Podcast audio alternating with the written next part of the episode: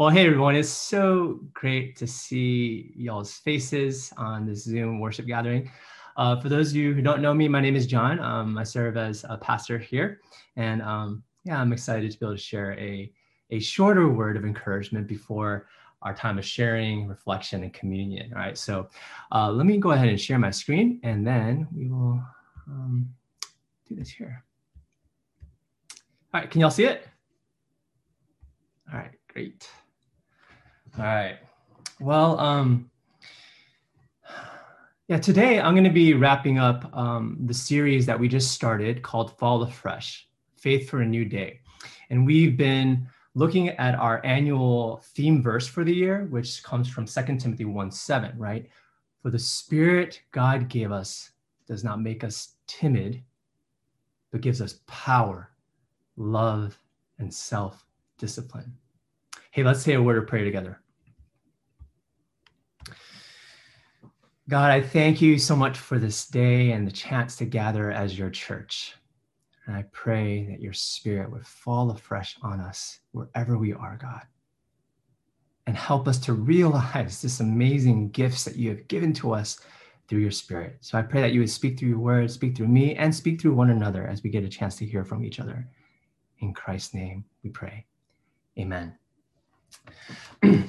so, um, as we conclude our series, I wanted to uh, refresh our memory on a couple of things that we talked about over the last few weeks. Um, first, to remember that this letter was written by the Apostle Paul to his protege, Timothy. Paul was like a spiritual father to Timothy, and this letter, this charge, is written with an abundance of tenderness and love. The second thing to remember is that Paul had proclaimed the gospel to the people of Ephesus and he had planted a church there. And now he had passed the baton of leadership to Timothy, who was tasked with providing spiritual oversight to this new community of faith. Uh, now, uh, I'm sure Ted can attest, but leading any church is hard enough as it is. But Ephesus and the church that Timothy was overseeing had some unique problems because there were some false teachers who had infiltrated this community and they were spreading this false teaching. In fact, Paul later says it was spreading like gangrene. So, needless to say, the, the task that Timothy was, uh, the, the challenge that was facing Timothy was really big. And he didn't feel like he, he wasn't sure if he could rise to this challenge. Uh, and this is why then, you know, Paul is trying to encourage Timothy and he tells him, hey, don't let don't let anyone look down on you because you're young, but set an example. And then he tells them in this verse, right? The spirit God gave you doesn't make you timid, but fills you with power, love, and self discipline. Timothy desperately needed to hear some words of encouragement and affirmation. He needed to be reminded of the resources that were at his disposal that would enable him to rise to the task before him. And friends, isn't this so true of us today? We are facing challenges on so many different sides and so many different levels. The pandemic has worn many of us thin. Uh, the isolation has taken a severe mental and emotional toll. Uh, our, uh, our friendships, uh, our marriages, our family, uh, they've been tested many times over as we've lived in uh, quarantine or in isolation. Um, you, know, think about the state of politics over the last year has left many people traumatized. The pursuit of racial righteousness and reconciliation is met with ongoing resistance. The challenge of staying defined and connected when things are so polarized, right, with your family, with your family members. Uh, school opening only to close again. Some of you students have faced that, and it's just very challenging. So, in these days, I really believe we need to be reminded that God has given us all the resources that we need to rise to the challenges before us. And so, I've been thinking a little bit about um, the relationship between fear, power, love, and self discipline.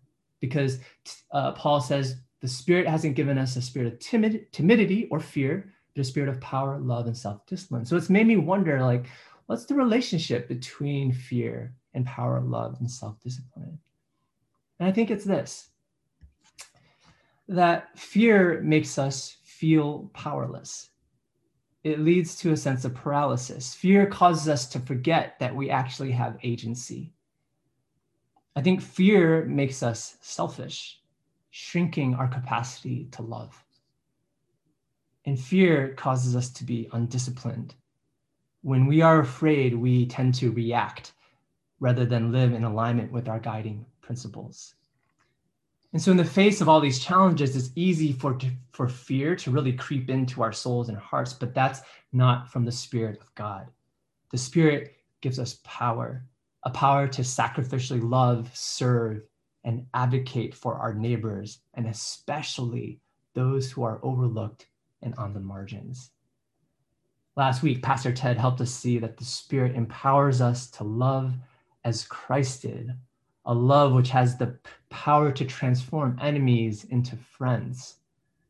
And this week, let's look at how the Spirit gives us discipline. So I was thinking about discipline, self discipline. Um, and I think, at least for me, we may tend to think of self discipline as a personality trait. We tend to evaluate ourselves and others like, oh, that person has a lot of self discipline. Uh, that couch potato doesn't. Uh, I think of folks like this guy. Um, meet Jonny Kim if you haven't heard of, him before. Uh, he's like mid 30s and he was a Navy SEAL, um, Harvard MD, and then an astronaut, right? Like you look at this guy, like, come on. But I feel like Jonny is like the embodiment of self discipline. I think of people in the military. I think of uh, Olympic athletes uh, having a lot of discipline. Um, in reality, discipline isn't like a binary thing, though. It's not like you have it or you don't. It's a lot more fluid than that. Um, we all have areas in our lives where we are very disciplined and areas where we are not so disciplined. Uh, I think Chris and I were talking about coffee just a moment ago, and I am very disciplined about drinking two cups of coffee every day. It's very regular for me. No matter what I am doing, I will stop around 10 or 11 a.m. and get my mid morning coffee. No one has to tell me, no one has to nag me or remind me. I don't even have to think about it. I just do it. It's it's part of my life. It's a habit. I'm very disciplined about it. But there are other things that I'm very not disciplined about, such as cleaning I don't like to clean, so I avoid it and I don't do it as often as I need to. And so a person may achieve a high level of success in their career or in school, and we may assume, oh, that must that person must be really disciplined. Um, but then we learn that maybe they commit some spectacular moral failure. Uh, and we realize that there was a shadow side that we weren't able to see parts of their lives. Maybe it was their spiritual life or their family life, their relational life, their thought life that was very undisciplined. And so I share all that just to say that all of us have varying level, levels of discipline in our lives. But what this passage is telling us that one of the gifts that the Spirit gives to us is the gift of self discipline. This word also means self control or prudence. And so, whether you see yourself uh, as a disciplined person or not. Um, let me see. Yeah, so whether you see yourself as a disciplined person or not, um, I'd like you to know something this morning. God has given you the gift of self discipline. So we need to believe it and we need to use it. We need to cultivate that discipline, especially, especially, especially in our life with God and others but how, you might ask. Um, so to answer this question, I think it's really helpful to move the conversation from self-discipline to the spiritual disciplines. So what's the relationship between self-discipline and spiritual disciplines? Simply this. The spirit gives us the power that we need to lead a disciplined life. Spiritual disciplines are the specific and concrete practices, habits, and rhythms that the Spirit works through to form us into the image of Christ. The Spirit gives us the discipline needed to regularly engage these practices and habits so that over moments that turn into days, that turn into weeks, that turn into months, that turn into years, that turn into a lifetime, we become who God intended us to be. This is the gist of Philippians 2 12 to 13, where Paul writes, Continue to work out your salvation with fear and trembling, for it is God who works in you. So work out your salvation with discipline and intention, with reverence, because God is at work within you. Now, um, I want to acknowledge the fact that some of us uh, grew up in churches um, with very rigid rules. And you may have created an association between the oppressive legalism you felt and this idea of spiritual disciplines. And so rather than being a freeing thing, this inviting thing, discipline was a heavy yoke that you had to carry.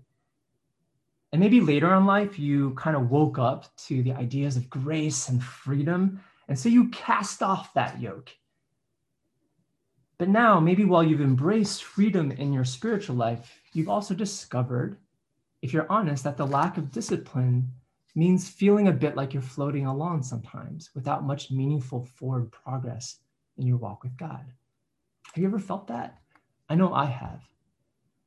And so I think we may need to reframe how we see the spiritual disciplines, to see them in a new light. And I think the words of Richard Foster are pretty helpful here. He writes Neither should we think of the spiritual disciplines as some dull drudgery aimed at exterminating laughter from the face of the earth. Have you ever thought that? Like, oh, spiritual discipline, self discipline, this is like party pooper time, right? Instead, he writes, joy. Joy is the keynote of all the disciplines. The purpose of the disciplines is liberation from the stifling slavery to self interest and fear. When the inner spirit is liberated from all that weighs it down, it can hardly be described as dull drudgery. Singing, dancing, even shouting uh, characterize the disciplines of the spiritual life. Okay, so in all honesty, I've never heard of shouting as a spiritual discipline. Uh, but the point is that spiritual disciplines are meant to be a source of joy. They are meant to be life giving. They are meant to bring liberation. And Dallas Willard explains that there are two primary categories of spiritual disciplines uh, there are the disciplines of abstinence and the disciplines of engagement. Um, so this, the disciplines of abstinence are those that we do uh, do without, doing without. These are the practices which help us gain, regain control over areas where we're stumbling, as well as to make space for God to fill with something better. So think of practices like solitude, silence, secrecy, frugality, fasting, right? From food or technology or social media. Um, over um, you know, I took a sabbatical recently, and I one of the gifts of my sabbatical is that I was finally able to break free from the change of from the chains of habitually checking my work email on my phone. Okay, that this has been a habit I've been trying to kick for a long time. Um, but I've now been back at work uh, for the last two months, and I've managed to keep my work email off my phone. Um, and you may not like see that as a typical spiritual discipline, but for me, not checking my work email incessantly has truly led to greater space, greater peace, less anxiety, and more attentiveness to those around me. Um, the disciplines of engagement are about doing something. So abstinence is you're refraining from something. Engagement is you're going to do something. Um, so think of worship, community. Uh, in these days, the discipline of community is a practice I think we need to press into. Uh, reading scripture, meditating on scripture, prayer, celebration, confession, service, hospitality, giving. uh, last week, I had the privilege of taking a class in, in which Dr. Robert Chao Romero was a guest speaker. He's the author of a book called Brown Church. He's a professor of Chicano and Asian studies at UCLA uh, he also has his JD at UC Berkeley and is serving as a pastor too at New Song LA, which is a covenant church. Uh, and then, oh yeah, and in like his spare time, he's also a community organizer and activist. So this guy has a lot going on in his life.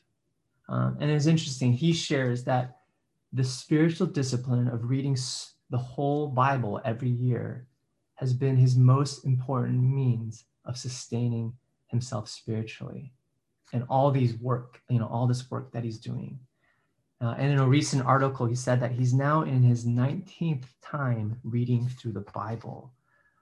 Um, so, along with engaging in practices like therapy and spiritual direction, he says this is how he stays healthy. I was just thinking, wow, can you imagine if all of us were in the Word like that? That would have a profound, profound impact on our life together.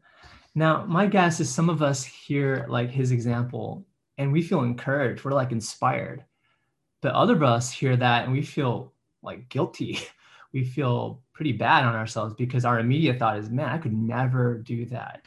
Because every time I try to start a new habit of reading scripture or whatever it might be, I lose steam and I stop. Totally get that. So let me share just two really practical tips that have greatly helped me develop new habits and rhythms. Um, the first tip is to get specific.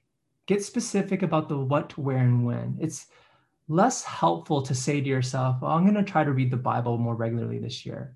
And it's a lot more helpful to say, I'm going to read five minutes in the New Testament every morning at 8, 8 a.m. at the kitchen table, right? The what, five minutes in the New Testament, where, at the kitchen table, when, at 8 a.m. The specificity, specificity of those things helps turn like this vague idea into a very concrete and doable step. And the second tip is to incorporate new habits into existing routines. Uh, this is what the author James Clear calls habit stacking. It's a lot harder to start a new habit in isolation, and it's much easier to add a new habit to an existing one that's kind of built into your life. So I don't know if y'all remember this time last year, I talked to y'all about uh, doing jumping jacks and push-ups as some of my new habits for the year for exercise. Well, guess what? It's a year later. I'm still doing that because I have it stacked. Um, so while my coffee is brewing in the morning, which I am very committed to, you remember, right? I do a little exercise routine. Um, now, admittedly, I'm never going to get like ripped from doing this short five minute exercise routine, but it is a good way to get my heart rate going and to do some exercise, which I think is important. Well, over the last few weeks, we've been talking about this Faith Village Pledge. And uh, maybe honestly, you've been less than interested because uh, one, uh, you don't like filling out forms. I don't either. Uh, but maybe two, the idea of taking on a new habit or discipline right now doesn't sound very appealing. I, I get that.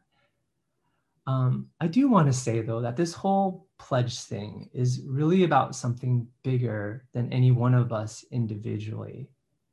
Uh, it's really about how we together are growing in our life together as a faith village. Because the body of Christ was never meant to be a spectator show. And in a time when we are literally watching our Sunday gatherings on TV, right? It is really easy for that to happen, for our faith and our spiritual life to go on autopilot, for us to just kind of coast and become complacent as we try to weather this pandemic.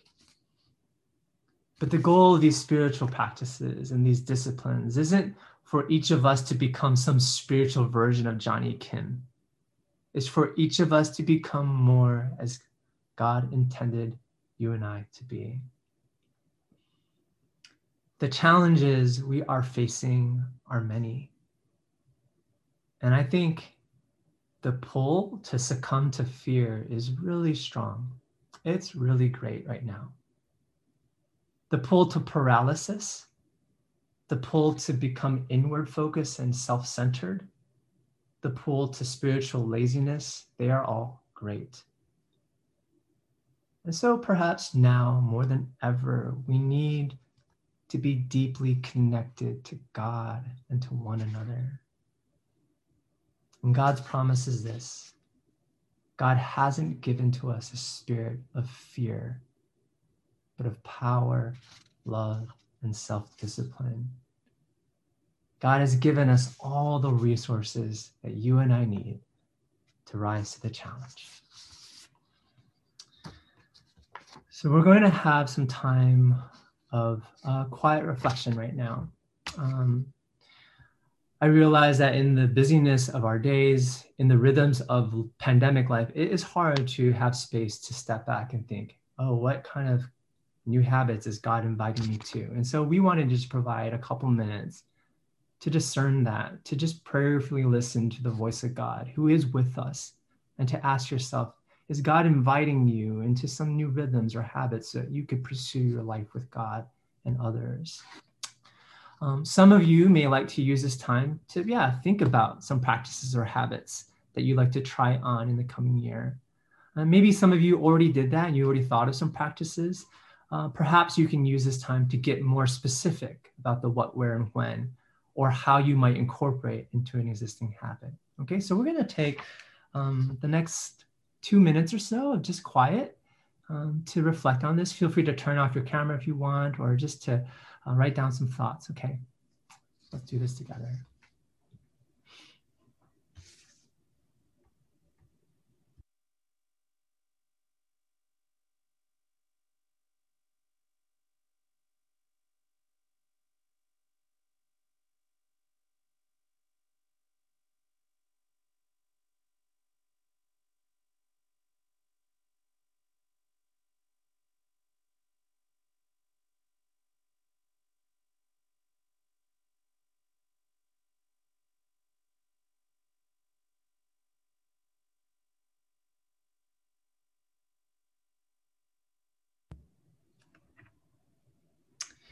Amen. All right, great. Well, we trust that the Lord is at work in all of us. And um, yeah, I want to encourage you to, if you haven't had a chance yet, to um, fill out the Faith Village Pledge. That's a way for us to be able to pray for our community. Uh, it's also a form of accountability, too, um, uh, gracious accountability. So, um, Cassidy, I'd love to ask you to invite us to um, close us out in prayer. Will you guys pray with me, please?